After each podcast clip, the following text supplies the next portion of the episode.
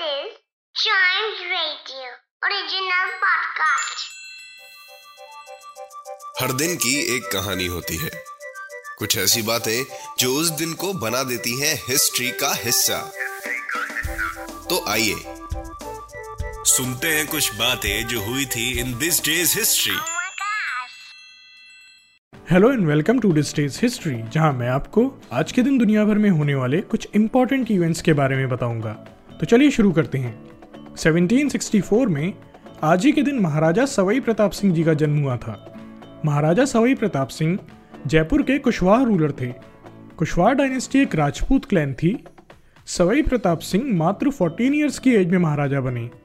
इनके 25 ईयर्स के रूल में बहुत सारे स्पेक्टेकुलर अचीवमेंट्स हुए। महाराजा सवाई प्रताप सिंह एक पोइट और आर्टिस्ट भी थे। इनके राज में जयपुरी स्कूल ऑफ़ पेंटिंग की गुडविल दूर दूर तक फैली। जयपुर का हवा महल सवाई प्रताप सिंह ने ही बनवाया था। इसके अलावा 1867 में आज ही के दिन ब्रिटिश ऑथर चार्ल्स डिकिंस ने न्यूयॉर्क सिटी थिएटर में अपनी पहली पब्लिक रीडिंग करी थी।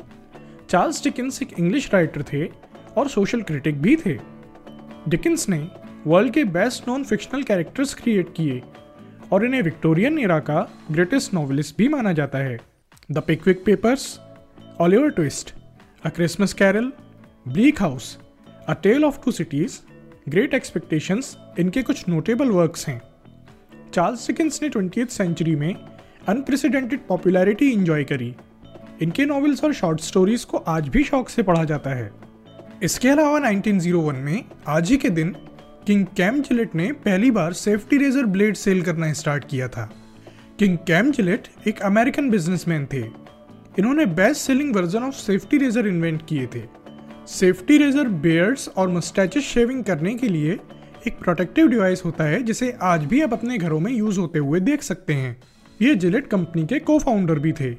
किंग कैम जिलेट ने थिन इनएक्सपेंसिव और डिस्पोजेबल ब्लेड बनाकर वर्ल्ड को इम्पोर्टेंट यूटिलिटी प्रोवाइड कराई।